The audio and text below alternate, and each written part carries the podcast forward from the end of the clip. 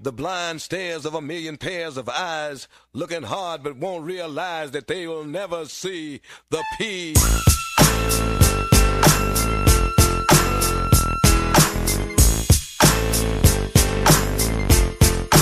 Oh, oh, oh, oh, oh, oh, man. Oh, man. Oh, man. Oh, man.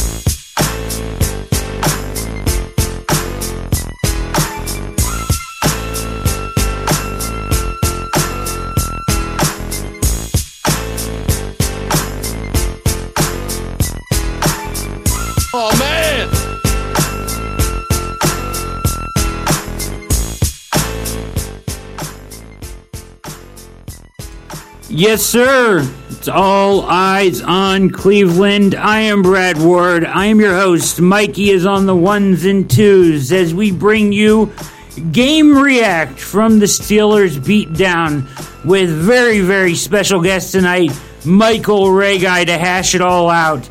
Cleveland sports talk and play by play legend. Me and him will talk it all out. Baker, Odell, Stefanski, the Steelers, the Ravens, the AFC North, the playoff picture, all of it. We'll talk about all of it for you, break it all down. And god damn it, there's a whole hell of a lot of you I got a problem with. I know I sound like Costanza's dad right now, but I got a problem with a lot of you people. We're going to talk about that too.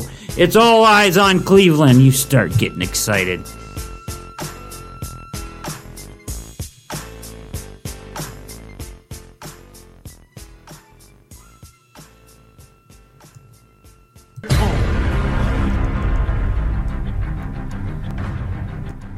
Yes, we are back in full effect. Pretty soon, folks, live in uh, full color. We will be uh, on YouTube, Periscope, all of the above here in the coming weeks, working out the final kinks here, uh, preparing for the video show.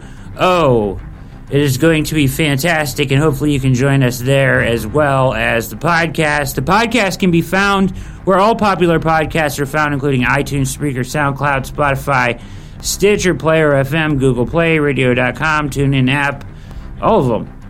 Wherever you listen to them, it's there. We publish the show at AllEyesOnCleveland.com. It's a fantastic website. While you're there, you can pick up a shirt if you want, a lucky All Eyes on Cleveland t shirt or uh, you know leave us a review. If you don't like what we're doing let us know. If you like it even better. Leave us five stars a nice review. Always kind of you to do for those of you that listen to the show. This is a, a podcast where we interview the personalities the top personalities in the cleveland sports landscape and the national sports landscape discussing the pressing issues that face our Cleveland Browns. Mike, you can kill that.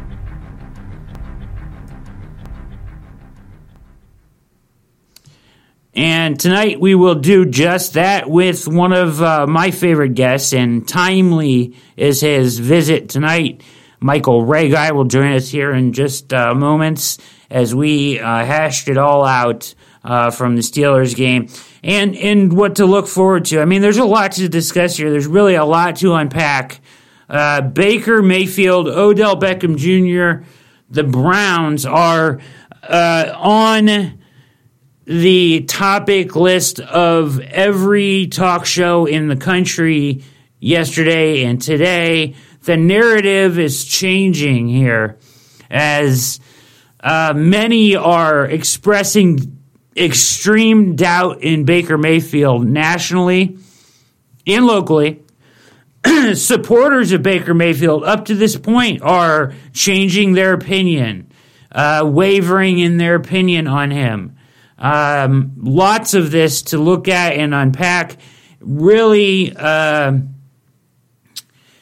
it, it's it's alarming. It's a little bit alarming, and and there are some idiots out there uh, who f- just follow the narrative and do their thing, and and uh, you know we'll look at some of that too. As I mentioned, I have a problem with a lot of you people. There's some local people who are just really uh, frustrating at this point. Local reporting that is just oh my gosh, I can't even. And and we'll talk about that for a moment. But then really, you know, I'll give you my uh, notes, quick notes on the game and and the team, uh, and where we go from here. Uh, among a couple other topics after this uh, interview with the one and only Michael Reghi. It's all eyes on Cleveland. Uh, you know, tough day for Odell Beckham Jr., although he was excellent in his presser, I thought. Uh, extremely raw, real, hard hitting. But the narrative on him, you know, turning in his favor as it turns against Baker now. Uh, now we are, you know, the national uh, narrative, as multiple shows I have watched, is we're the Browns in Cleveland is just wasting Odell Beckham's prime years. Uh, so we'll look at that as well. As I don't, I think that's a bit of an overreaction. Um, you know, uh, local pot stirrers will be another topic here. As you know, just some people in that press availability room, really frustrating me to the point that, oh, man. you know, what are you doing? Like, what, you're just trying to start problems. Like, it's it's just frustrating and angry me to a level. I got a problem with a lot of you people today.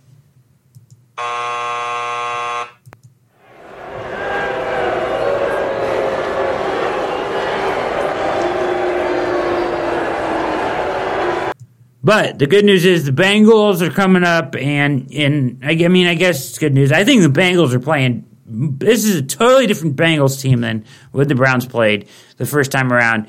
Uh, they took the Colts to the wire.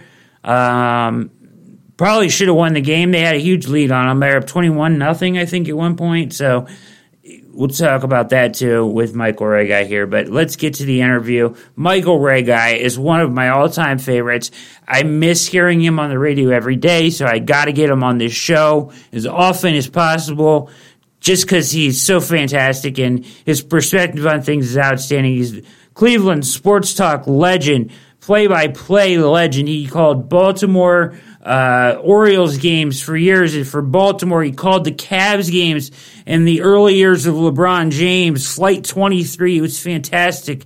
Uh, called games there for, uh, you know, Fox Sports Ohio. And um, he uh, did some work on STO. And, and uh, oh, he had his show forever on uh, ESPN 850 back when they were a halfway decent sports talk channel and you know, um, so he he's just outstanding, and uh, I love to get him on, and he's he's legend in my book for always and ever. Uh, but without any further ado, the one and only Michael Reghi, uh, as he was willing to give his time today and hash everything out uh, that needs to be hashed out with the Browns. And we are absolutely thrilled to welcome to All Eyes on Cleveland, friend of show, uh, one of my all-time favorites, and uh, always fantastic to speak to. He is a Cleveland sports talk and play-by-play legend. Uh, currently calling games for ESPN college football and college basketball. The one, the only Michael Reghi. How you doing, sir? Oh, Brad, you're too kind, and always great to be with you. I uh, I really really enjoy when we get together to uh, to have these sessions. It uh, it always is fun. Yes, it, it certainly is, and, and I wouldn't have uh, timed it up any better, Michael. As much to discuss here, uh, coming off of Sunday's game with our our brownies. Um, after watching the game, Michael, um, do you think? And this is totally revisionist, totally revisionist, but do you think that Baker was okay to play? Uh, if you had to do it all over again, would you have gone with uh, Case Keenum? You wonder, and that's always it's a difficult one, Brad. As we know, and I know we've talked about this before. Look, when you're talking about your starting quarterback of every NFL organization, I mean, the head coach through the week is in constant conversation and contact with him and and that's in every organization in, in professional sports, quite frankly. But I mean, you know, your starting quarterback in the NFL you're a head coach and you're maybe even, you know, you, of course, your OC, your quarterback coach, they all want to know uh, exactly, you know, what the uh, the physical status is of that Yep. player every week. I got a feeling, this is just me, I got a feeling that uh, Baker told Kevin Stefanski, I'm good. And, um, you know, he wants to play. And he doesn't want to sit down. He considers himself, uh, you know, he, he is the the leader of this football team. Your quarterback has got to be that. So uh, maybe Stefanski did talk to him about it, and maybe Baker convinced him he was good to go. Now, can that be up for debate? Well, of course it can be up for debate. But uh, w- with that in mind, Brad, you know, to further elaborate on your question, I don't think there's too many quarterbacks that would uh, would ask out in the National Football League if they didn't believe that uh, they could they could go. They want to go, and they're going to do everything they can to go. And I don't know. I got a feeling that uh, that maybe during those conversations, Baker convinced Kevin Stefanski, "I'm good to go," and it Yeah. may not be anything more than that as to why he played on Sunday. Yeah, no question. Uh, I mean, he's a gamer. He's tough. You saw that on Sunday. I mean, you can criticize him all you want, but the kid is tough as nails. And and, and he, you know, of course he said he can go, right? You know, of Yeah. course he wanted to play. Um, the question is, at what point is are you doing detriment to your team? I don't know. I I think we I think we walked that tight that tightrope maybe on Sunday a little bit. Um, Yeah, I that I, I think uh, sure. I mean, and now we're now we're both speaking with 2020 hindsight. yes, But exactly. I don't fault him for selling to his head coach that uh, I'm good and I can go. Now, as you said, though, by the same token, I would hope that, uh, you know, if any starting quarterback in the league really feels that, you know what, physically, I don't know if I am able to do everything I need to do to help our football team be successful. I would hope at that point, if it gets to that, that that quarterback then says, you know what, it might be better off if uh, you went with Case in this one. But Yep. we're probably never going to know the bottom line on that. That's just some. Um, I, I I have a feeling, though, as I said, I, I do have a feeling, Brad, that that's how those conversations went last week. And Mayfield convinced Stefanski, I'm good to go. Surely, surely. Um, and, you know, so he went out there and he took an absolutely brutal beating uh, at the hands of the Steelers. They beat him up. They knew where to hit him. They took their shots on him. Um, he didn't look right from, from the start. But people are coming out of the woodwork now, right? And just pounding him, pounding him. I mean, he's taking a worse beating this week than he has in during the game, right? National pundits, local people, uh, everybody that you can imagine. He can't read defenses. He's not the guy. You know, all this stuff, overreaction, in my opinion, right? But wh- where, I mean, where do you stand with him at this point? He did not look right. He has regressed, in my opinion, Michael, where he's not, he's never looked like he did in his rookie year fully to me. Um, he's never gotten back to that level. We maybe got close to that in like the first Cincinnati game this year a little bit, but he, he's just not the same. And why the regression? Where are you at with Baker at this point? Are you at the point where you're questioning what he is? Evolving, Brad. Yeah. How's that? I Yeah. I really, to me, to sum it up where I'm at with him in one word, Baker Mayfield is evolving. Now, are there things that are going on that, uh, as you just mentioned, would certainly lead one to think, you know what? Well, it's more regression than anything else. Look, the things that concern me, Brad, about Baker, and, and please jump in if you know Yeah. if there's Yeah. something that uh, that uh, that catches you as uh, as on point or not on point. But I, I'm concerned about the accuracy and the completion percentage and his decision making against. All we need to do is is go to Baltimore in the opener and Pittsburgh on Sunday, right? I mean, Yeah. you know, 53% against Baltimore, 55% against Pittsburgh, and I'll tell that's completion percentage I'm speaking of here.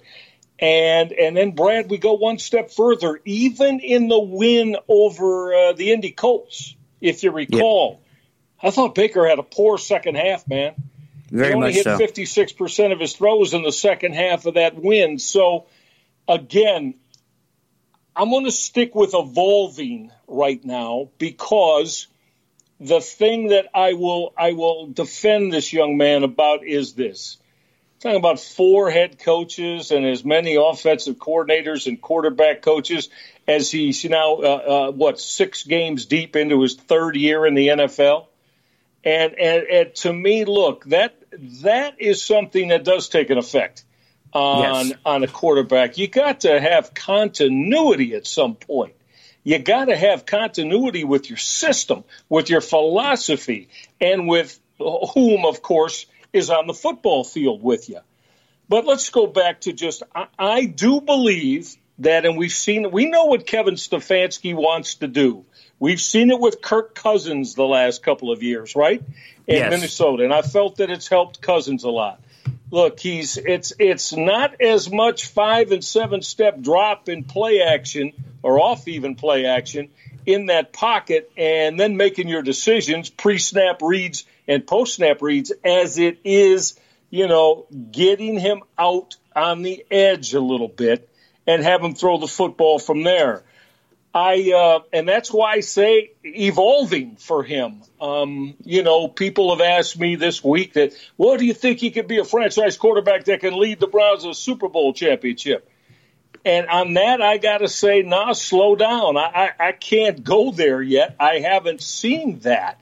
Right. Now, do I believe if he can get some things taken care of with those, the other 10 guys that, that are with him and what they've built on this offensive side of the football? To me, this year is about making the playoffs, Brad. I, and you know what?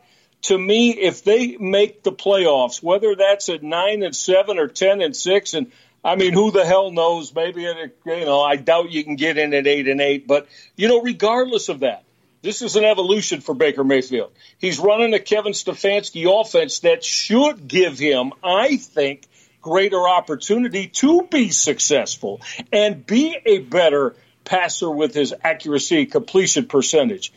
But with that, Brad, comes making better decisions too. I mean, I mm-hmm. go back and I'd like to get your thoughts on that first. I mean, it was a third snap of the game on Sunday. I Yeah. mean, Minkah Fitzpatrick just undressed Baker on that. I mean, you could see it then. I went back and I've watched it four or five times, and he they're in that too deep. But from the top, from uh, uh, before the snap count, Fitzpatrick starts inching his way closer to the box, and I mean, and- He never looked I- back, I- Michael. He never Baker's looked got back. To see that.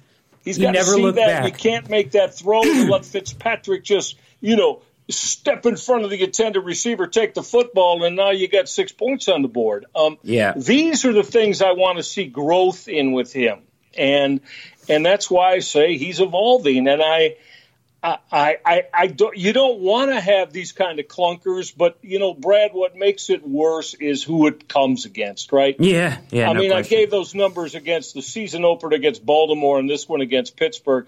Brad, they were one for 12 the other day on third down conversions. Yeah, Now, who the hell are you going to beat in the NFL if you convert one of 12 third down opportunities? no question. I mean, so these are the things, though. But hey, Pittsburgh and Baltimore aren't going away, right? No, So, no, they're legit. They're both. find a way. I mean, yeah, he he does, and I'm with you. Like, I'm not ready in any way. There's a lot of people this week that are just like, I'm bailing. I'm done. He's not the guy. He can't read defenses. He can't do this. He can't do that. I'm not there. I I want to see what he can do given time, even though it looks like regression. And I'll give you my main concerns, but even though it looks like regression, I still want to be patient as far as he goes. And and I really want to see like this year, next year. Like I don't think that the Browns organization is in a position to give up on him at this point. Now, if they find at some point that they're like winning despite him, which I've heard some people say, I don't think we're there yet. Um, then maybe you you have to start asking some hard questions. But like you talked about that play, and and I watched it too, and and he never looks back, right? Like as an NFL quarterback, you look up, you see two high safeties, right? Yep. And then you go, go into your pre-snap, the rest of your, you know, whatever you're going to do there. He never looks back at Minkah mm-hmm. Fitzpatrick. If he looks back one time, he sees that they've gone to a single high look and he's creeping up in the box Right. And he's audibles to Odell, who would have had one on one on the outside with no safety help or something, right? But he doesn't do any of that, and he goes ahead and knows where he's throwing it when he snaps it, and goes exactly there blindly, almost blindly throwing it, mm-hmm. right? Like yeah. that's yeah. high school stuff. Like what is that? Like, and then the my other concern is where has the accuracy gone? Like we see him make plays that are, you're like, wow, that was a great throw, right? Mm-hmm. Great arm talent, great throw. Mm-hmm. But like ball placement is so huge in the NFL, and his ball placement, I'm finding very often is not where it needs to be. And oftentimes he's getting saved by his receivers, even on some of the completions. Like you watch that in the game. I'll use an example in the game from the Steelers game. He rolls right. He's got Odell Beckham Jr open, but he throws it high. So he has to jump up, catch it. He gets pushed out of bounds. Instead of a 20 yard gain, it's incomplete because he just throws it high, right? Yep. Um, yeah, how many times? I know the throw you're yeah. thinking about. And listen, what you're saying, very astute, very astute by you. I think it's, it's spot on. It's right on time. And this is all why I say he, I think he's, um, he, he's going to continue, one would hope, to look at the things that are be, have become some detriments in his game and mm-hmm. really, really understand that to be the type of quarterback he wants to be and to take this football team maybe to uh, where we can say whether that's, uh, I would hope it's in, you know, I'm not ready to say it yet, but, you know, 2021, certainly 2022, because he's got five years here, meaning two more uh, yep. or he could have that much through his rookie contract. You know, I would hope we're starting to talk about that they're uh, getting to the doorstep of championship possibilities by then. Uh, yeah. You know, that having been said, there's a lot of things that got to transpire, and there's a lot of other parts of the football team that need help too. But look, it's it's uh, we know you started out uh, the show today saying that again, he has been, uh, uh, and yeah, it's been a tough uh, few first days of this week for Baker. He has been taken to task, and there are a lot of people that uh, certainly now, if they had belief in him, that belief is starting to wane. Whether he can be an elite guy and a franchise guy, and and yeah, there's growth that's got to happen for that. But to me, the first few things, some of the things that I mentioned, you mentioned, um, again, to me, understanding what a defense is trying through. to do to you has got to come into play here sooner or later. Yes. And you got to be able to find ways to to be more accurate with your throws. And I hit on that, and you did too, because again, you know, I look back to and and I, I mentioned the bad second half against India, in the, the Indianapolis Colts, uh, Brad. Right. And then you look back at the, those uh, that was a win, but you look back at the three wins succeeding that. Now, you know, in those he, he threw uh, six touchdowns and only one pick mm-hmm. in those wins over Cincinnati, Washington, and Dallas. Right, and he was two and two uh, touchdowns picks against Indiana, uh, Indianapolis rather. Excuse me, but. Um, yeah. I, I, I just again and, and, and that's fine and that's bottom line numbers. But to me more important than that is decision making and just overall accuracy. And that's why I say he's evolving to me. He's not there yet. And I think another thing that we know about the NFL man you got to have that room really confident in you too as a quarterback right? Yeah yeah. I mean, you got to have that entire room uh, to be say that, hey, this is our guy, and we know that when things get tough and tight, he's going to be able to find ways to make plays for us. And you know, as you said, it's it's been hit and miss with him. And uh, uh, the the only the thing that concerns me more is it, you know, the two absolute stinkers have come against Baltimore and Pittsburgh. Yes. Yeah. Now I, I don't know. That's more because you those two teams you're playing them four times a year now. Yeah. You got to find a way to have strong performances against those two teams, just right to start with. In particular, if there's going to be the progression you want to see, because again, unless you could start making some inroads in this division, I know it's a good division. Mm-hmm. Hell, uh, yes. Are Baltimore and Pittsburgh not two of the, the the best run organizations in the NFL? Yes, they are. But yeah. you know what? Okay, so that's your task at hand. You, the Browns, got we got to find a way to have the Browns where they're starting to continue to close that that gap on those two teams. When you can go into a season and know the Browns can play with Baltimore and Pittsburgh. We don't know that right now. Very true, and we don't, and uh, that's you know we come away with that as as a huge question mark, uh, you know, and I, that's actually a question I have for you next. But before we get to that, I kind of wanted to just finish up on this Baker Mayfield thing here, as far as like. So you mentioned the games there where you went six touchdowns, one interception, and they won three in a row, right? Yeah, not right. counting the Indy. You could say like three and a half really good good games of football. Yeah but it feels like Michael for me. My con- I guess my concern there, and, and remember, I don't want to give up on him. I, I, I think he's evolving too. And the hardest thing is like I've seen it. Like I've seen him play really good football, so I know it's in him at the NFL level. It's like, what do we have to do to get back to some of that, right? Um, mm-hmm.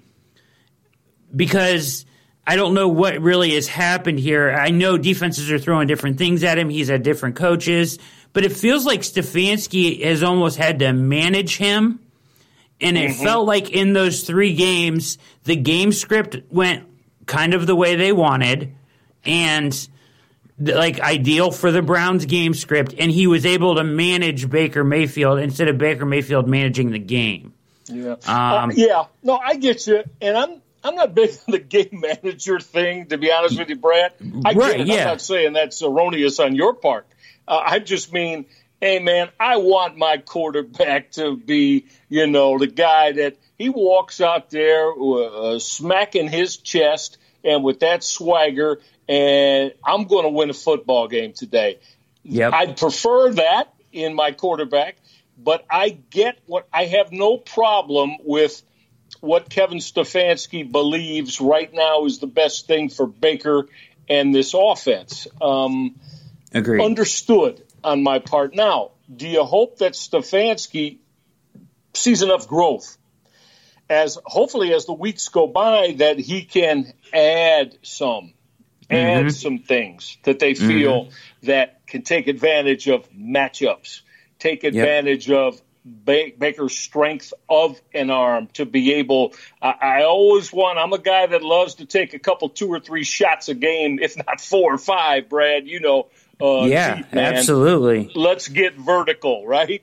That's and they're, my, my they, offense. They're lacking if I that. OC, yeah. it'd be we're going vertical, and we're going to keep working at it till we can. Again, four or five times a game. I believe you got to take those kind of shots, or you're going to be facing seven and eight in the box all the time, and then that just uh, multiplies your difficulty in trying to throw intermediate routes, right? So um, yeah, I, I hope. I, I don't. I really don't think if we had, you know, Kevin Stefanski and Alex Van Pelt under truth serum, I'm not 100% sure that they would be telling you that they feel that that would not, would be something that would be a positive for them right now. So it's got to be Baker. Baker's got to be the one to show them that, hey, listen, you know, we got the weapons. I want to be able to to turn loose, you know, Odell and Jarvis. And, and yeah. I, I would like to see more of that, you know, that 20, 25 yard deep seam route to, to uh, Hooper, too. I mean, because yeah. that's the kind of tight end he is. He can run those routes. You don't just have to, you know, um, negate him to 10, 12, 13 yard routes, whether that's, uh, you know, a comeback or uh, an out. I mean, Hooper can run those routes, you know, on the number, on the hash marks inside them that can, that can get you 25, 30 yards. So I guess all it's a, it's an entire um, you know it's an entire evolvement, as I said. But uh, I I wonder if Stefanski and Van Pelt feel like that he's there yet, and they can turn that loose with him. Yeah, I, I, don't think they can. I, because I would love to see those shots down the field more often as well. You have the weapons to do it. If it's one on one out there, sometimes I just want to see him just put it up. Let the receiver mm-hmm. go make a play, and they never seem to really. He doesn't really seem to take those chances. Makes me think maybe he's being coached not to at this point. I don't know. Um, but like unless he's like wide open or he feels like he has a step or whatever. But he's not throwing any like up for grabs balls really like you would see down the field with an Odell Beckham. And you'd think that you would like to maybe exploit those mismatches more. Um, he, he's not being used to his full potential because Baker's not playing to his full potential. I feel like. Uh, so there's a lot there. There's a lot to unpack there with Baker and Stefanski. Um, it, as far as it, as the team as a whole. And you're listening to All Eyes on Cleveland special guest Michael Reghi, uh, legendary Cleveland sports talk host, play by play legend uh, here in Cleveland, Baltimore, uh, and now calling uh, games uh, for ESPN college football and college basketball. Um, if, if you, on the surface, it looks like the Browns are not even close with Baltimore and Pittsburgh after this week, right? I don't necessarily believe that to be the truth. Do you believe that to be the truth, or did they just kind of walk into a buzz saw here both times? Because if you look yeah, at the situations I, I surrounding you know, the games, yeah, yeah, ahead. yeah, Brad, games, they, they, those two games, got, especially the Baltimore game, got away from them. Yeah. Now on Sunday, I don't think they gave themselves much of a chance to win. I mean, you're down 17 zip virtually in the first quarter, correct? And uh, and with a team like Pittsburgh, then we know they're really going to uh, tighten those clamps on you and really make it difficult for you to to offensively do what you want to do. I love the fact, you know, when Nick Chubb's healthy, and I really love the way that you know this offensive line has run blocked up until mm-hmm. the uh, you know the Pittsburgh game on Sunday when the uh, the run kind of never really materialized at all. But mm-hmm. yeah, yeah, listen, you don't have Nick Chubb, and then that, that takes something away. However, again, the good teams aren't going to let that just destroy them when one of their their top guys go out. And you know, I feel I feel Nick Chubb's one of the the top three running backs in the National Football League. I mean, I want him on a team. Uh, if I'm any game, I'm going to go play. But you know, he got hurt. You don't have him right now. Kareem Hunt is certainly more than capable. Uh, he, he's a to me he's a he's a number one himself. So I just don't think they're going to have to though, Brad, continue to find ways to successfully run the football. I, I think we all yes. can agree on that. And again, that's what Kevin Stefanski has done in Minnesota the last two years, you know, with Dalvin Cook and their run game. And to me, if you ask me, well, why did Kirk Cousins, you know, Kirk Cousins is a a solid quarterback. I, I, have never considered him one that was, uh, you know, anywhere near the elite stage. Uh, yet the last couple years with Stefanski, I mean, uh, Cousins, you make a case, has had two of his best years in the NFL. No doubt. And so it can be done. Now you have mm-hmm. to have a real strong run game, but as we said, to go back to Baker, you have to have a quarterback that is a strong decision maker and is accurate. And and those are two areas that Baker has got to pick it up on. You know, one thing that uh, I took away from this Pittsburgh game, and so uh, if you watch the Pittsburgh game or Pittsburgh play the Eagles the week before, they got diced up by Wentz on third downs. And a lot of what they were doing, Michael, is they just they were blitzing. Like they're they're just sending like they, I think they blitzed like fifty percent of uh, dropbacks, like the most in the league going into the Browns game. Mm-hmm. And it's kind of like, wait a minute, you got Bud Dupree, you've got Heyward, you've got Watt. These guys can get home without a blitz, and I, it's almost right. like they realize that. And against the Browns, they stopped doing that so much. Like on third down, four guys was enough to get home, and they were dropping seven, and that's ideal. And and they play that three four where they can disguise a lot more. And I think Baker has looked like he's had a lot more success against teams that run that four three. It gives them a little bit better look at things. Mm-hmm. Um, and, and that three four just kind of messes with them a little because they can drop guys and send guys in, and it, it's a it's a little more free flowing and easier to disguise.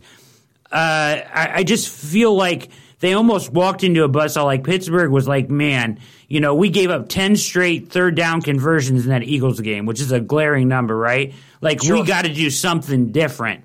And they spent all week like changing things up.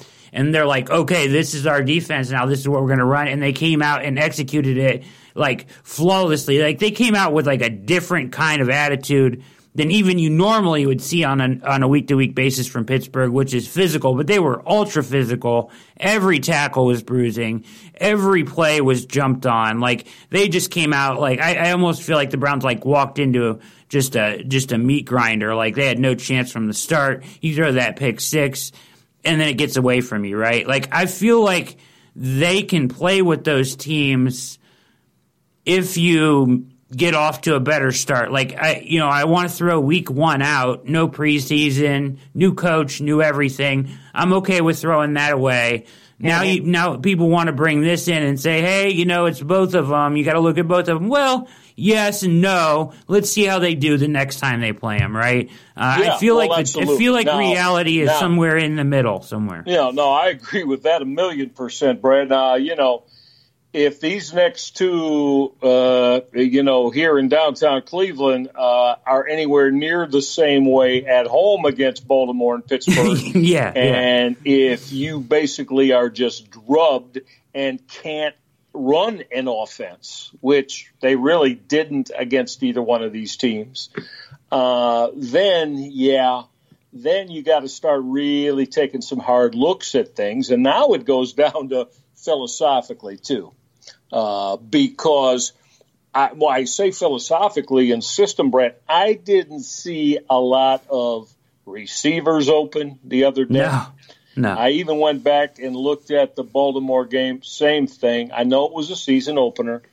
but everybody's playing. You know, everybody's playing the same this year, right? They have no preseason, yeah. so. But be that as it may, I you know I, I the receivers too. Yes, you said it. You know, you you you gotta like uh, going into a football game and feeling that you can be successful with uh, with Odell Beckham and Jarvis Landry. I mean, yes, uh, I, I'll take those two guys on my football team and let, let, let's go play. Yeah. You know, but by the same token, I think we're seeing as well.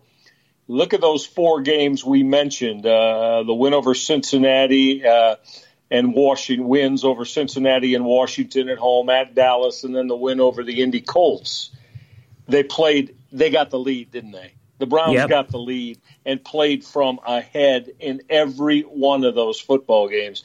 And in a couple of them, correct me if I'm wrong, it was 10 points plus with a lead. Yeah. And so more than one possession. So what we're seeing here is it would appear that you know, they get the lead or they got out, get out to a good start, and then they look to they can expand on that, and they mm-hmm. feel like again now we can run the football right mm-hmm. and go into our wide zone run game, and when you know if we can get it blocked if you got Chubb and Hunt, hey mm-hmm. now we can control the dynamic of the game.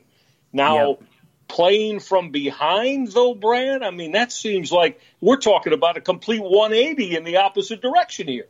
Yeah, and and and, that, and that's something we're going to have to really take a close look at as the season goes on, because you know what that means, and we've this is how we started your show today. But that means because when you can't, you know, if you have a little adversity early on, right? and yep. you get down, you know, whether it's seven nothing or maybe it's uh, fourteen to three, whatever it is, ten. That's now everybody's looking at the quarterback, right? Okay, yep. quarterback. You know what? It's time for you to get us uh, get us rolling here and get us out of the abyss that we've fallen in. So absolutely, we're going to have to keep a close eye on that, I believe. No, I, I you know, I Baker's believe played his best when they've gotten off to a good start, gotten off to a lead. Maybe the defense has helped a little bit and uh, created some three and outs. Got the balls of Brown Browns a ball back, and now they get they got that lead and they expand on it. All right, fine, that's great. Yeah, well, everybody would love that for 16 weeks of the year, but Yeah. we know that's not reality, especially when you're playing Baltimore and Pittsburgh four times. So we got to watch closely now how Baker, when games don't start well and the first couple of possessions don't go well, what's he going to do to inject life into that offense to be able for them to get back in the game and at some point take control of it again?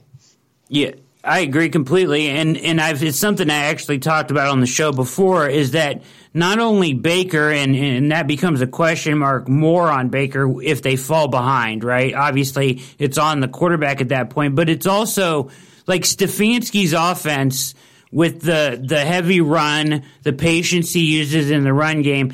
And the play action and the boots and everything lends itself to success when the game is even or you're ahead.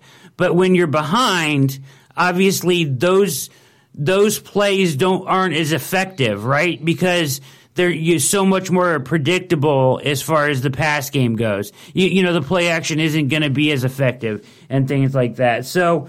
Uh, I just uh, that is a problem in itself, maybe potentially, right? Um, have we really seen it play out fully? I don't know. Uh, is have they been in a game where they're down 14 against a team that they that they really can come back against, and and Baker's healthy, and and you know I don't think we've seen that scenario fully yet.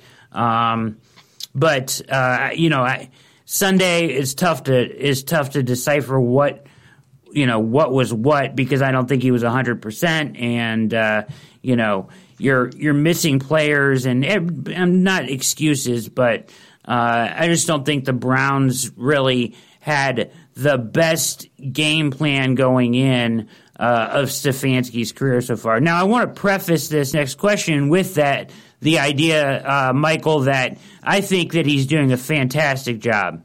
Kevin Stefanski has. I think he's doing an outstanding job. Uh, I he wasn't my pick, but I've loved uh, everything about him so far as the Browns coach. He blamed himself heavily uh, after the game. Now, some of that is coach speak, and some of it, I mean, he went pretty far with it, though, uh, that it was all on him. Are you okay with him doing that? And or is there any of that you believe, or is that just him doing that for the benefit of his team? Uh, yes, and as a first-year head coach, it's probably at his age. To be honest, Brad, first-year head coach, and like we said, we know, yeah, he's uh, he's got his chops in, in in Minnesota as an offensive coordinator, and, and did a very very good job. But you know how it is. And this today's today's professional football player in the NFL, uh, you know, they're going to look with a little bit of a wary eye at, at first, or if nothing else, Brad, I think the vast majority of them are, all right, young man, you're getting your first opportunity as a head coach. Prove it to us, show us. So, uh, you know, for that reasoning, first and foremost, for me, Brad. I believe that um, you know it's probably the right way to go. Now, Kevin Stefanski uh, may leave that microphone and walk back into his office and say, "These guys were awful today," meaning his Yeah. football team, Yeah. right to himself, to him and Right. his coaches, and and that may have some validity to it. But for where he is just beginning his head coaching career, I do think that's the best tack to take that he did uh, on Sunday. So maybe what he's saying is as he looks at it or really tries to now um, focus in on what there, although to me that I, I don't see how much of a of a this offense isn't one that uh, now defensively we can discuss that too, but this offense isn't one that I think is going to have a lot of large change from week to week. We know what this offense is about. You know, we've both mentioned it. Um, I think he'd love to. I, I think he'd. To me, let's say they got 65 snaps in a football game. Yep. Right, Brett. I tell you the truth. I think he'd love to run it near uh, between 35 and 40 times and pass it a maximum of about 25 times. Oh, I think Now, that's ideal the for biggest him. Yeah. problem, though, there is now you're going to run into, and you hope it doesn't happen. And you know, I love Jarvis Landry, so I'm not going to include. But you know, now again, if Odell Beckham though isn't getting targeted eight to ten times a game, you know, how long do you think Odell is going to uh, uh, keep quiet about that? Right? Depends on if you're winning or losing. I think. Well, I, yeah, you see, that's the thing. I hope I want to believe that Odell is is a smart enough young man that look at, you know, if we're winning, if I only get targeted six times and catch the ball three times, and and Mayfield misses me a couple times, you know, you know, you gotta you gotta sit on that and keep that quiet if the team's winning. And I Yes. believe OBJ has done, um, you know, a a now I guess what I, I I don't even know what the bottom line was that on the sideline on on Sunday, but obviously he got frustrated. You know, took his helmet off. What I, I somebody said he had his cleats off too. Is that did he have his cleats off? With Yeah, about five uh, minutes left in the game. Yeah, he had his cleats off. Much to do about nothing, in my opinion. I was actually Okay. so. I feel he said he had uh, a, an injury with his foot or his toe. Okay. Uh, so he took his shoes off. W- whatever. He was jawing with Pittsburgh fans. He was upset, and and like okay, I get it. Like. But I want him to be upset when they get beat like that. Like, it's okay. I mean, don't be a prima donna or anything, but it's all right. Like, he tried to rally the team earlier. Like, I felt like he was yelling at him emotionally. Like, I feel like he's emotionally invested in this team. Um, and I feel like, so listen, I'm I, listen. I'm fine with Odell. I, I think Yeah. he's an outstanding. Fine. Him and Jarvis, I think, are. Uh, you know, I, I, I, really believe they get it. Now, look, I mean, the receive, the wide receiver position in the NFL, Brad. You know, oh, you're a young guy, but man, let me tell you, it's a whole lot different than it was back in the '80s, Yeah. '70s, '80s, even '90s. Yeah, the, you know, these guys, these guys want the football. They want the football all the time, and they're pretty much going to let you know about it if they think something smells and is rotten, right?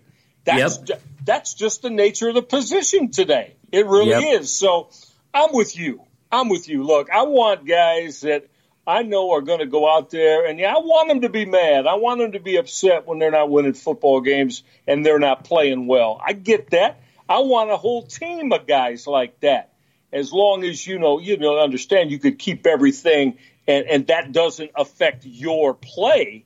Yes. But uh, no, I'm with you there, and and uh, that's why I'm I'm I'm I'm glad that uh, and I, they seem to have uh, Beckham and Landry seem to have the type of relationship with Mayfield that they can talk to him and that you know they'll they'll have earnest conversations about things and hey you know uh, this I'm gonna I'm gonna beat this guy and I'm gonna get open on this guy and you got to get me the football. I mean, Yeah. you know, and and when you really look at it, does it not? That's what it comes down to. The, the game is a game of uh, trying to find mismatches in a, in the pass game, trying to find mismatches and then take advantage of them positively. I mean, that that that's what passing games in the NFL are. And uh, yeah, it, it, it takes a quarterback that's going to get a football on receivers. And like I said, though, I want to see though from the receiving room, you know, how about a little bit more separation at times too. Um, you know, I mean, you every throw can't be put into a into a you know uh, a shut shutting tight window where there's two defenders near it. Now you can't ask that of a quarterback to do 15, 20 times a game. So you know, to me, it's a double edged sword now. I I I and look and I always go back and look at everything two times, if not three. I don't think the Browns receivers separation was now. If you want to credit Pittsburgh and say those Pittsburgh corners, safeties, and linebackers just did a hell of a job, okay, fine. But the bottom line is then you got to find a way to separate better too. So it's um, it's part of the receiving corps' obligation and responsibility to try to get that done as well. Yeah, I mean, they're weapons, right? And you want to see them used to help you win the game. So when they don't mm-hmm. go used at all, it's disappointing. I, I feel disappointed. I feel like there's an issue there when they're not at least getting a couple catches, uh, influential plays a game. At the very least, they should be used that much in the game. Um, so I know that this offense is not going to lend itself to career numbers for either guy, but they want to feel like they're part of winning the game, as do every as does everybody, right? Uh, and that's yes. tough for Odell at yeah. times because he's a decoy a lot of times. So yeah. I, I get it. Uh, it's it. I get the frustration, and and I feel like for the most part he's reined it in. Um, you know, I'm going to play his press availability here later on the show today, mm-hmm. some of it. Uh, but he had some interesting things to say today about them winning, and I feel like he's drinking the Stefanski Kool Aid a little bit, which is good. Um, when you hear guys saying the same things as your head coach, I feel like things are you know things are starting to maybe turn culture wise a little bit. Uh, I you know I did a show a couple weeks ago where I did signs that things are are getting better uh, you know, off the field in Berea, and, and one of them was, you know, guys are are saying the same things that the coaching staff is saying in pressers. You know what I mean? Um, oh, yeah. And and I that I mean. feel like is you know everybody is moving in one direction. I made a couple notes here, Michael, of things that after Stefanski said that that I thought okay, is he being, you know, is this all coach speak or is he, did he really put together what he thought wasn't the best game plan? So they did a few things that I question, right? So uh, they they play this Steelers defense, right?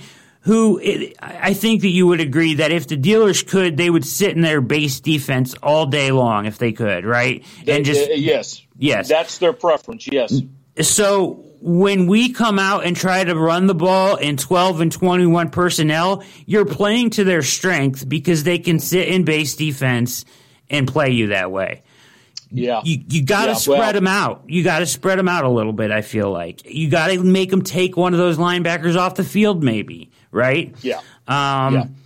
The other thing that I thought that they went away from is a lot of the pre-snap motion that we've seen from Stefanski that is uh, they percentage wise have been very high in in the NFL going into the Steelers week. It wasn't there on Sunday. You've got to move that defense around. You've got to like st- stress their principles, stress their rules, make them move around so you can see what's going on a little bit. If you let them disguise things how they want to disguise things and don't stress their positioning and things like that, it's gonna you're gonna get eaten alive by that defense. And and I didn't see that pre-snap stuff. Uh, you know that just helps Mayfield, helps the coaching staff. I feel like they got away from that. And I feel like they played too heavy. Like even when they were in the pass game, sometimes Michael, you had wide receivers lined up in close to the line of scrimmage. I mean, you're just putting, you're helping them. You're putting defenders all in one area where they can make anything they want look like something else. It's really confusing if you're going to line up Landry just off the tight end's rear end, right? And, and the same mm-hmm. thing on the other side or in bunch formations close to the line of scrimmage because you got a bunch of guys there right at the line of scrimmage. That's just asking for trouble against the yep. Steelers. Yeah, that's a that's a terrific point you make, Brad. And I uh, I'm with you. I uh, you know you get you get Pittsburgh you know in tight, and that's where they're going to thrive. And, and yeah. you know I agree. You have to find ways to start playing all, more all 53 yards, as I like to say, right? And exactly. that means from sideline to sideline across the football field. Um, and and the Browns didn't do that why that wasn't a part of um, you know the, what they wanted to do game plan wise, of philosophy wise against Pittsburgh. I don't know. I guess we'd have to you know that question would have to go to both Kevin Stefanski and Alex Van Pelt as to you know why it seemed like because again you know you keep uh, Pittsburgh. I, I, you said it all. I don't really have to ask, add anything to what you said. You're right on point with it. You you let them play in tight and you want to keep the game inside the hash marks or even inside the numbers against them, oh man, boy, They're you better have alive. some Yep. ultra special electrifying day in your execution to be able to uh, for four quarters and having the football 9 10 11 times man you better be on top of your offensive execution if you think you're going to beat them that way because normally that that's playing right into what they do best You said it perfectly. That's that's what they do best, and they were. And I feel like they were ultra ready coming off of kind of an embarrassing performance, even though they won against uh, defensively. Right. They were fired up to uh, fix those things, and they certainly did. Um, so far as a whole, though, Michael, are you are have you been satisfied with what you've seen from Kevin Stefanski? Absolutely. Pleased. Yes. Uh, I think he's got a real strong future. I hope it's with this organization and the combination of him and Andrew Berry. I just want that. We're talking about when we talk Pittsburgh and we talk Baltimore and we talk about Seattle and even Green Bay to a lesser extent, of course, New England, uh, all these years continuity, Brad. You gotta have continuity, and everybody in lockstep with your in that general manager's office to the head coach and through his coaching staff. And this is the way we're going to play. This is the type of roster we're going to have, and we're going to go be successful. And that's what the good ones do. And and I just hope that we can, uh, you know let, us see. Uh, Stefanski and Berry, I hope in, in, in th- three years from now, optimally, but even if it's four years from now, five years from now, to say, yep, the Cleveland Browns, this organization has got it right. They're in lockstep with each other about what they want the roster to look like and how we're going to coach it and what type of systems we run. And, uh, you know, even if it's to start out here in these next three years – even if it's just you know making the playoffs and win a playoff game. And you know i'm willing for that. Uh, you know I, I know everybody you know wants to win a super bowl championship. I get it. Everybody does. But if they could start making those type of strides with continuity and how you want to approach it and how you're going to set down this is what we do. How about that? When you say Cleveland Browns, like we say these other teams, we know what they do, right? And yep. they, so this is what the Cleveland Browns are now. I just hope we get to that point that, and I, I really believe that the fan base is going to feel good about having a winning football team that could find some success. And I'm not talking about winning the Super Bowl in the next three years, but I want to see continuity and I want to see playoff games. Mm-hmm. And that's how you start making your strides as an organization. And I am. I, I feel real good about Stefanski. And, um, you know, I probably was a little bit uh, harsh on Andrew Berry the first time he was here because, though, we, you and I talked about it a lot in your yep. show. Yep. I mean, he was tied in with Sashi Brown. Yep. so, hey, you know, okay, well, you, I understand you weren't the guy, but that's why I went on Twitter right away when on that first day of free agency when he got Jack Conklin and, and Hooper and Mhm. then drafted Jedrick Wills. Yeah, Andrew, big applause for, for you, man, because I mean, Yeah. you know, now you're starting to do it the right way and and go get players that fit how you want to play football. You got to start somewhere, Brad, and I do feel that they have. So so far for me with Andrew Berry and Kevin Stefanski, I'm very very pleased uh, with what they've done. And again, as we started this, I'm so hoping that. Um, you know, Baker Mayfield proves everybody wrong and proves he could be a winning playoff type quarterback for this organization. I would hate for that. What Andrew Berry and Kevin Stefanski have to do next is to say we got to go find a quarterback. Go find a quarterback. But, you know, absolutely. that's Yeah. uh, we're going to see where Baker takes that and and what he could bring to this organization so that they can believe in him that that could be the case that they want him to be their guy. Great stuff, Michael. Um, all right, so this is uh, you're listening to All Eyes on Cleveland. Our very special guest tonight, the one and only Michael Reghi. Um, just a final question here for you, Michael, and I'll let you go here. Um, but uh, Bengals this week, right? So chance to bounce mm-hmm. back. Uh, does this uh, seem like a little bit of a trap game to you? It kind of does to me because you got Las Vegas on the other side, which is almost a playoff like atmosphere type game. Two teams vying for AFC playoff position. Um, you got the Bengals here, who I think are actually playing pretty well. Um, and uh, you got to go to Cincinnati and play them. They, I mean, they took Indy to the wire, right? Uh, jumped mm-hmm. up twenty-one nothing on them. Uh, Burrow's playing well, um, throwing the ball down the field. This is a, a different Bengals team than they faced the first time, I think. Yeah, I, I, do, and and you can tell Joe Burrow is getting uh, certainly more confident.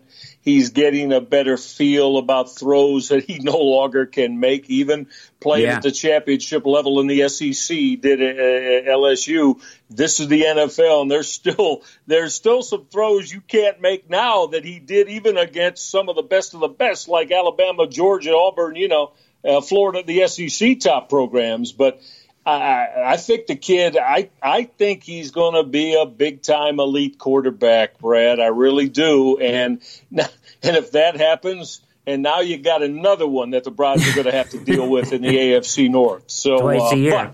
Yep. Be, yeah, be that as it may, you're right. They're, they're playing. And, you know, what the Browns beat 35 30, and the Browns, uh, you know, had to find ways even uh, because defensively, we know where the issues are with the Browns. Uh, yep. You know, you just hope that Joe Burrow and friends don't take great advantage of that on Sunday and start slicing it up. But I tell you what, I, I don't want to say must win. You talked about the Vegas Raiders on the on the other side of that for the Browns, but uh, you know, is it a must win in a game seven of a 60 game season? No, but I tell you what, I I don't want to have to deal with next week after a loss, especially if the performance isn't real good. You know, right from the right. Browns in a loss. So um, I, they they got to be able to understand that you know we got to go down there and play the way that we have to against this football team, and they're going to hopefully they can run the football some. Now they they should be able to, and if they're able to do that, Brad, offensively, it seems like when they when they have, even though it's early and you know Kevin Stefanski and Van Pelt's wide zone run game, when they've run the ball effectively, you know that is usually usually been the bearer of a big game for the Browns offense. So let's hope if that's the case on Sunday, I, I think the Browns will come back from Cincinnati five and two. Yeah, and and Mayfield's best games of his career have all come against Cincinnati, really. So uh, he seems to thrive when he sees that that uh, Bengal helmet there. So let's hope that you know bounce back for him, bounce back for the offense. Uh, I'm hoping. I just fear that it's going to be another tight one because uh, it's you know in division and Cincinnati's playing better than they were before, in my opinion. Uh, I mean, taking Indy to the wire like that is it's just uh, every every Sunday is going to be tough. I guess I look at it like um, you got Vegas and you've got the Bengals. Just just win one of them. I, I don't care which one. But let, us get one of them before the bye week and go in at five and three, and I think that would be a pretty successful first half. Would you agree with that? Oh yeah, yeah, with you. you if, if six weeks ago we said, "Hey, the Browns are going to be five and three going into the bye week," we, we would have had a party. right. Um, exactly. You know, so. Yep. Yes, yes. Now, of course, you, you want to be able to say, well, let's go win both of them and be six and two. Yeah. Uh, but the, you can't. The thing they can't let what happened at Heinz Field on Sunday carry uh, over, turn into another poor performance against Cincinnati. That's the biggest thing I'm looking at, um, uh, Brad, because you know I'll just stay with a positive. That'll show us that the things we just talked about are starting to now they're they're starting to understand what it takes to be a winning football organization. Because mm-hmm. how many years have we seen the Browns? They have a poor game and then it just continues to snowball, and they play two more that are absolutely terrible, and you know it just starts all the things that we've had to endure here with the Cleveland Browns. There's been too much of that. Mm-hmm. Go play well against the Bengals. And hey, I, I even take give yourself a shot in the fourth quarter to win a football game. Anytime a team's on the road in the NFL, that's what I'm looking for. You know, yep. uh, if you're not one of the elite organizations, I mean, you know, give yourself play competitively, give yourself a shot to play well, and that's why I, you know I got to raise my hand. I was so damn wrong about Sunday because you know anybody that asked me, I was telling them, hey, I, am not going to tell you they're going to beat Pittsburgh, but I do believe they're going to play well and give themselves a chance to win the fourth quarter, right? And uh, hey, I yeah, was right there with me, you. It was anything but that. It was exactly the opposite. So uh, again, play well, go down to Cincinnati and understand that um, you execute and again, you believe in believe in the system and, and believe in how that can win for you, and and then uh, you know you do that, and I think they'll be in good shape these next two weeks against Cincy and and the Vegas Raiders.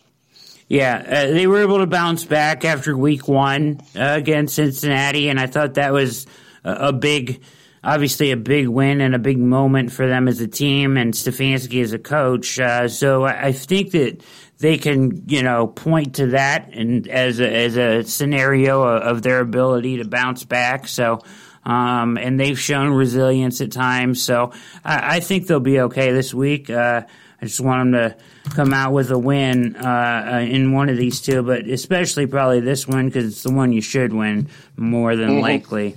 Uh, Michael, you've been fantastic as always. I always have a blast talking with you, and I know everybody, every single one of my listeners loves it when you're on. And uh, I wish I could have you on every single week, but you're the best. And uh, uh thank you so much for your time. Brett, I appreciate it, and uh, as I've said to you too, I, I, always enjoy coming on with you. You're you're a real strong football man, and uh, you know what you know what it takes for the Browns to to get themselves righted. So uh, again, it's always fun, and anytime you want me, you know how to get a hold of me.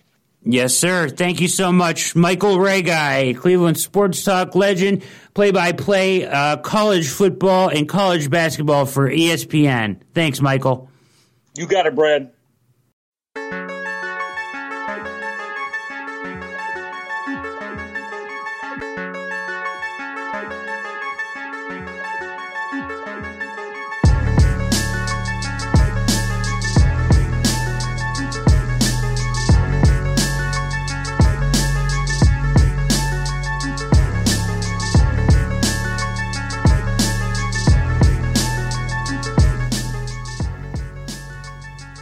There it was, the fantastic Michael Reghi. Uh, for about an hour there, breaking down uh, Cleveland Browns football. It doesn't get much better than that. He is uh, astute, insightful, knowledgeable, knows what it's take. He's seen it all, man, and, and uh, it's a joy to have him on the show every single time, for sure. Baker, as I mentioned in the interview, is absolutely getting crushed by the national media today. Uh, all the national pundits, OBJ getting talked about, uh, narrative changing there. We're going to talk about that. I do want to talk about one of our local reporters here. Uh, kind of, uh, I mean, it's, it's hard to just avoid it anymore, but Mary Kay Cabot has released a, a basically a, a, Baker Mayfield takedown piece today. Um, I don't have anything against Mary Kay, but there's just uh, some things that have been bothering me, and, and I want to bring those up here. Go ahead and kill that, Mike.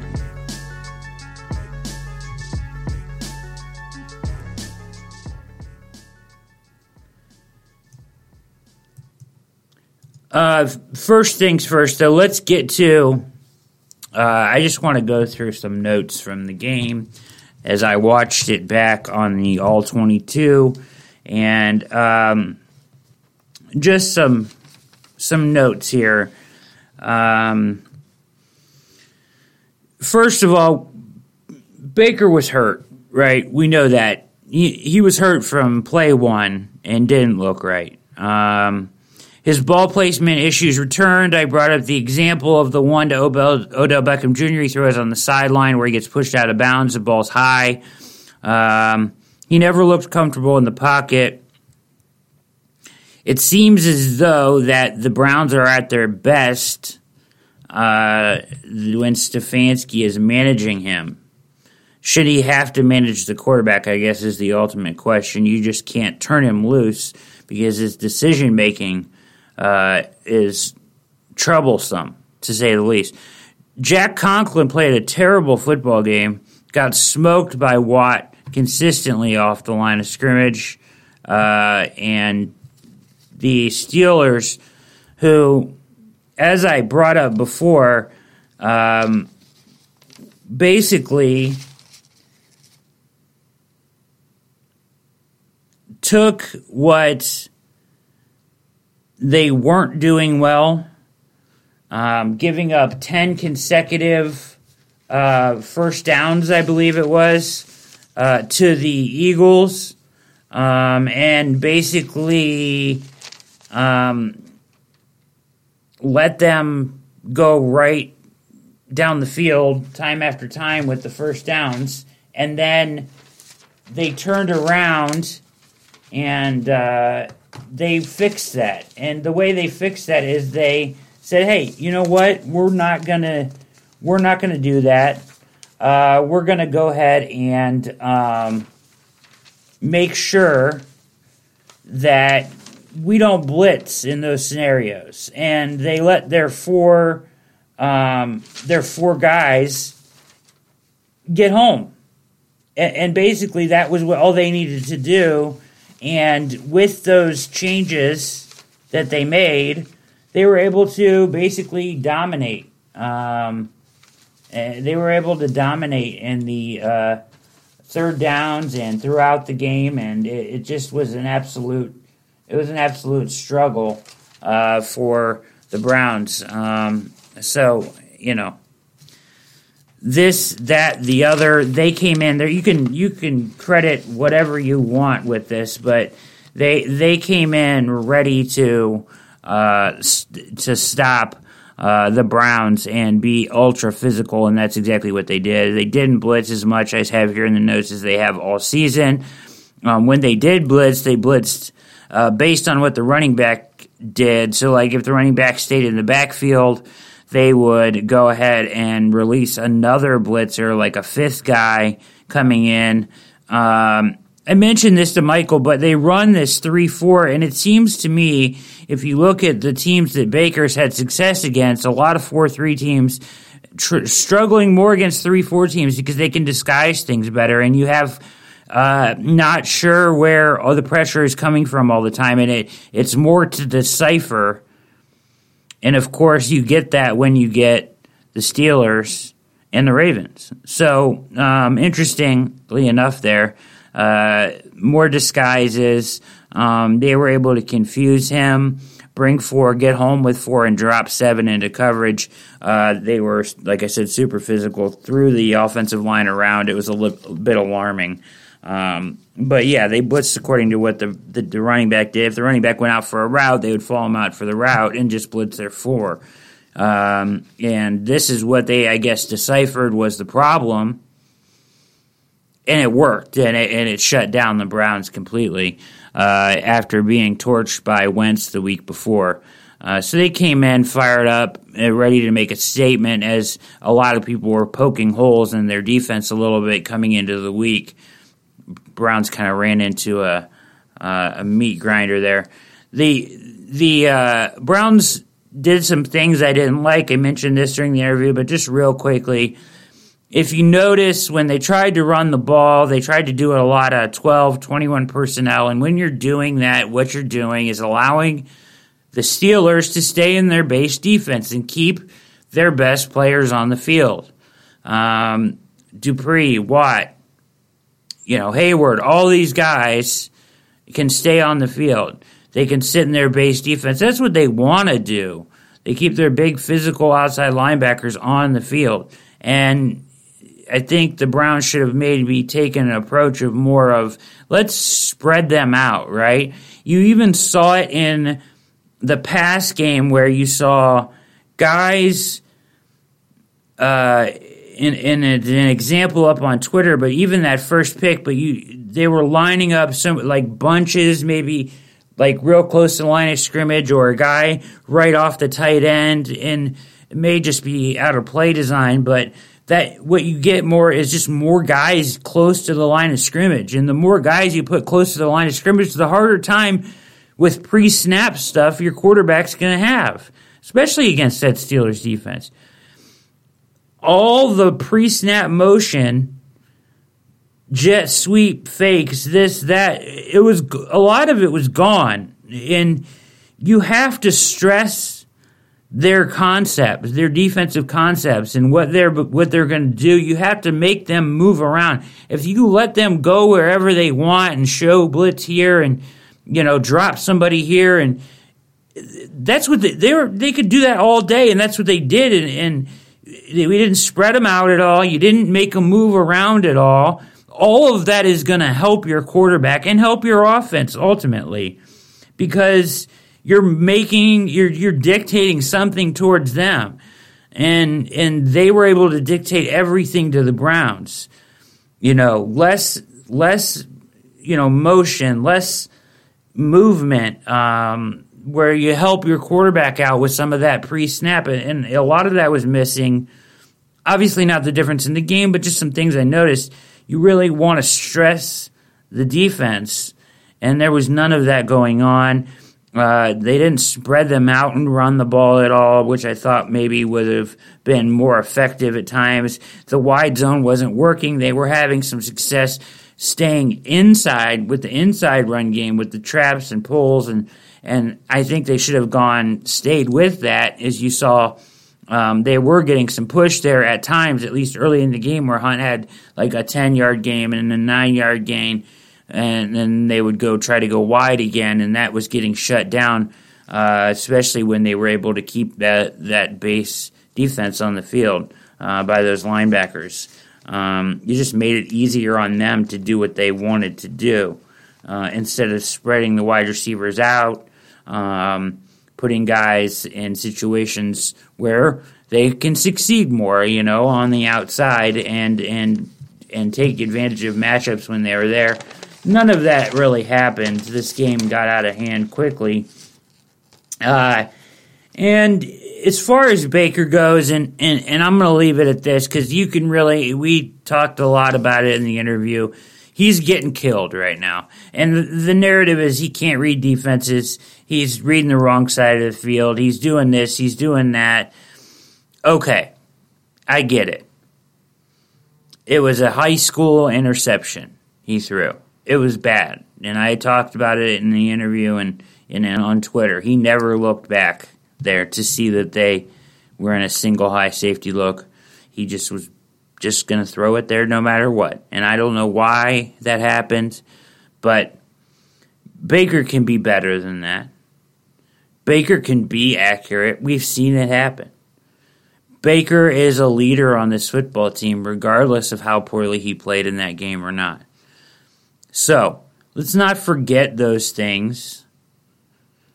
Let's not forget that to this point in his career, other quarterbacks, i.e., Brees, Manning, had worse numbers. Let's not forget those things. This is, as Michael I said, it's an evolution. It's a process of Baker Mayfield. Can he be what the Browns need him to be? I believe that he can. I have serious concerns at certain parts of his game right now because he's not playing up to his potential. And why? Uh, he's not trusting his eyes. He's panicking at times. But can he get through that? Can he get through this period? I fully believe that he can. I don't think that the Browns organization uh, is ready to give up on him like everybody else in the world is right now. Okay? I think that they are going to stick with him. And I think that they're going to pick up his fifth year option. And I think that they're going to see what he can do. Um, but the next 10 games are very important for him, certainly.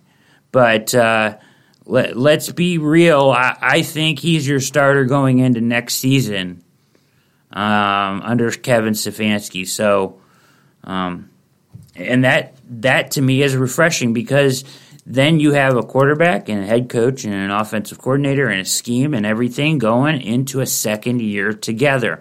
Let's just see what that looks like. Let's have continuity for once. If they have to flip the quarterback after just flipping coaches and coach and coach and coach and then now quarterback, you're doing the same thing again. You're making the same mistake again. Okay?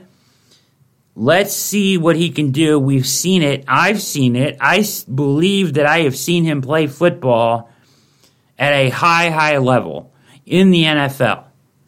What do we have to do to get him back there? I don't know. I'm not there every day. Certainly, he's struggling with his reads. He's struggling to get through things that at this point in his career you would like to think that he's further along. I'm there with you. I see those. I, I see those things. I see have those same concerns. He's not able to find the answer on the field. And it's out there and he's not able to find it often. But I'm not going to give up on him yet.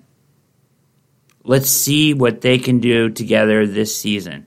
They're 4 and 2 with two winnable games before the bye.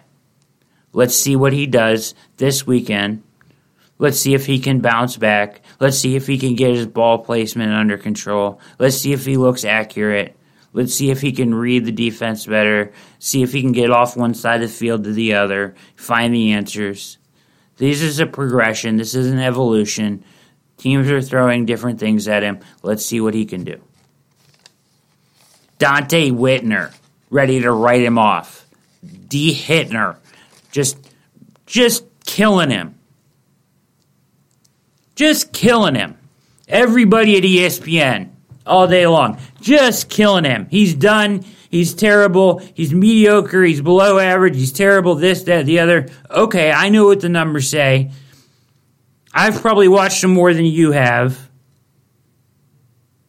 I'm I'm willing to wait and see.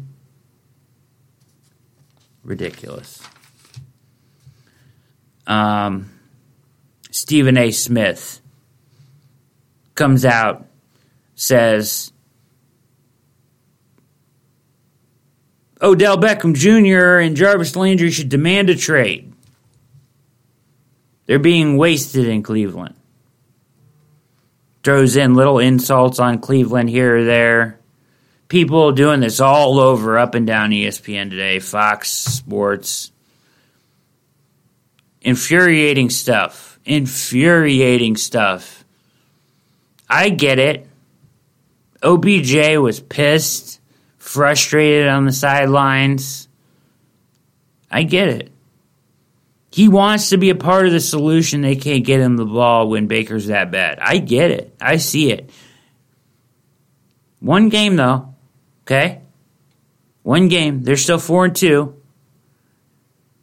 OBJ had a rough day today. I sent a tweet out. LSU, I don't know what the hell their problem is, banning him for two years from their facilities for giving out the money at the national championship game where he was somewhat intoxicated and you know they tried to say it was fake money or whatever but who cares there's no malice there. Ncaa man uh, just pick your battles. Pick your battles bro. LSU, it's going to hurt LSU's recruiting because OBJ and Jarvis do a ton for their recruiting. You turn on your own guy like that. Ridiculous. But OBJ was very good in his press conference today. Talked about worrying about winning that week, concentration on this week. saying the same thing Stefanski's saying, is if even if he was upset with him, made it clear that he was pretty upset that he got taken out of the game at that point, that he wanted to finish on, on the field. Um, I understand. And he makes the draws the comparison with Tom Brady is that he shows that stuff and people say it's it's passion and they show him and they call it emotion. And he's right he's right. I agree. I don't care that he was upset. I don't care that he took his shoes off says he had a foot injury sure whatever maybe maybe not I don't know but oh man either way I don't care he should be upset when they lose like that.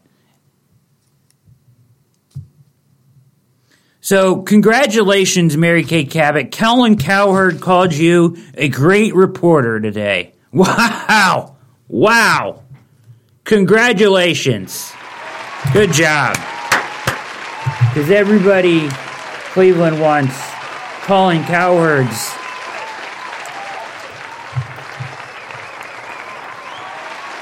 compliments because that means you've really uh, switched sides, huh? So she asked after the game to multiple times, even after the game and the day, game after, to Stefanski about Odell on the sideline. Stefanski answered it the same way we're all upset. We're all this. Da da da. Nothing. Nothing to see here, right? Um, asked Baker. Said the same same type of thing. Nothing. Basically, nothing to see here. Everybody's upset, passionate. Da da da da. She asked it like it was a huge problem to both of them. Then she asked Odell, and she says, "I wanted to know uh, about da da da what happened on the sideline." I know you have so much passion. What a two faced. I mean, come on. She just wants to stir the pot. She releases the takedown piece on Baker, highlighting, uh, you know, how uh, all, all a lot of his success has come against Cincinnati. It gets highlighted on Cowherd's show. He's calling her a great reporter. Oh, congratulations, Mary Kay. Cowherd thinks you're fantastic. He loves your takedown piece on Baker Mayfield. She just wants to stir the pot, and it's just outrageous. Then, then you get to David Njoku. She reports that David Njoku wants to trade again. David Njoku says, "I never said that to her." I believe him. I believe David Njoku. Donte Whitner, Stephen A. Smith, Mary Kay Cabot. I'm naming names today. I'm naming names today. And I'm writing them down.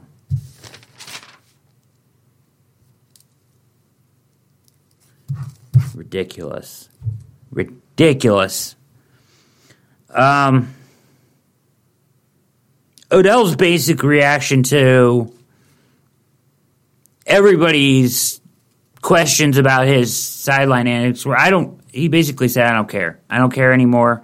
You can call it what you want to call it. I was upset. I wanted to be on the field.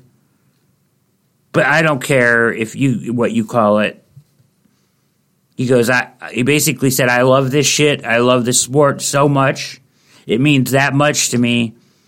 But I'm not trying to cater to whatever you want to make me out to be anymore. Good for him. Good for him. Stop caring. Just do you. Do you. Do you.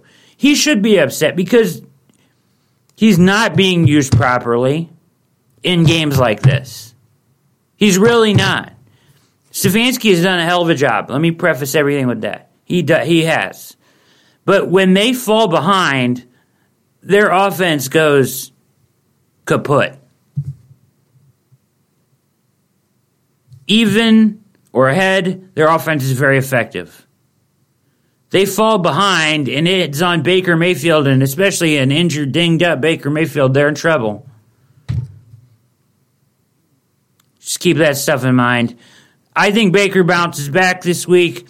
I'm not coming down on him like that. The kid went out there. He's as tough as nails. He got his ass beat left and right by the Steelers.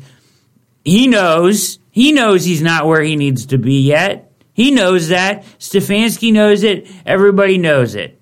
Everybody coming down on him. We'll see. I'm taking down names. Ridiculous. It's part of the evolution of a young quarterback. Okay? This team's four and two. Everybody panicked. I wrote an article this week. Everybody panicking. Panic, panic, panic all over Cleveland. No reason to panic. The Pittsburgh Steelers, the Baltimore Ravens are what they are and have gotten to where they are now through years of doing the same things, playing the same schemes, collecting players, having coaching in place for years. They evolve over different years and have gotten to where they are now, not in one season, but over a period of time.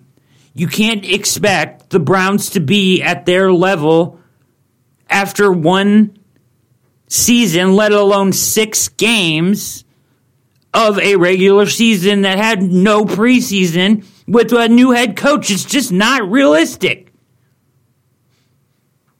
Should they have been more competitive? Yes. Did they get their ass whooped? Yes. Is it a wake up call? Yes. Are they that far away from those teams? No. Reality lies somewhere in between. Is Baker Mayfield that bad as he looked on Sunday? No. Is he as bad as everybody wants to make him out to be right now? No. Reality lies somewhere in between. The Browns are going through an evolution this year. But because of Kevin Stefanski, because of some of the talent acquired here, they're able to be 4 and 2 at this point while going through that. That's impressive. I'm happy about that. I think you should be too as a Browns fan. This has been All Eyes on Cleveland. Mikey, thank you for doing a fantastic job as always. We will be back. Guess what, folks? We will be back tomorrow. Tomorrow, we're back with the Bengals edition and the very great, always fantastic, James Rapien of Sports Illustrated to break down everything Bengals and Joe Burrow. This one has been a good one. Hope you enjoyed Michael Reghi. Gosh, he's the best. He just is the best, bringing it strong as he always does. This has been All Eyes on Cleveland. For Mikey on the ones and twos, I am Brad Ward. We are out.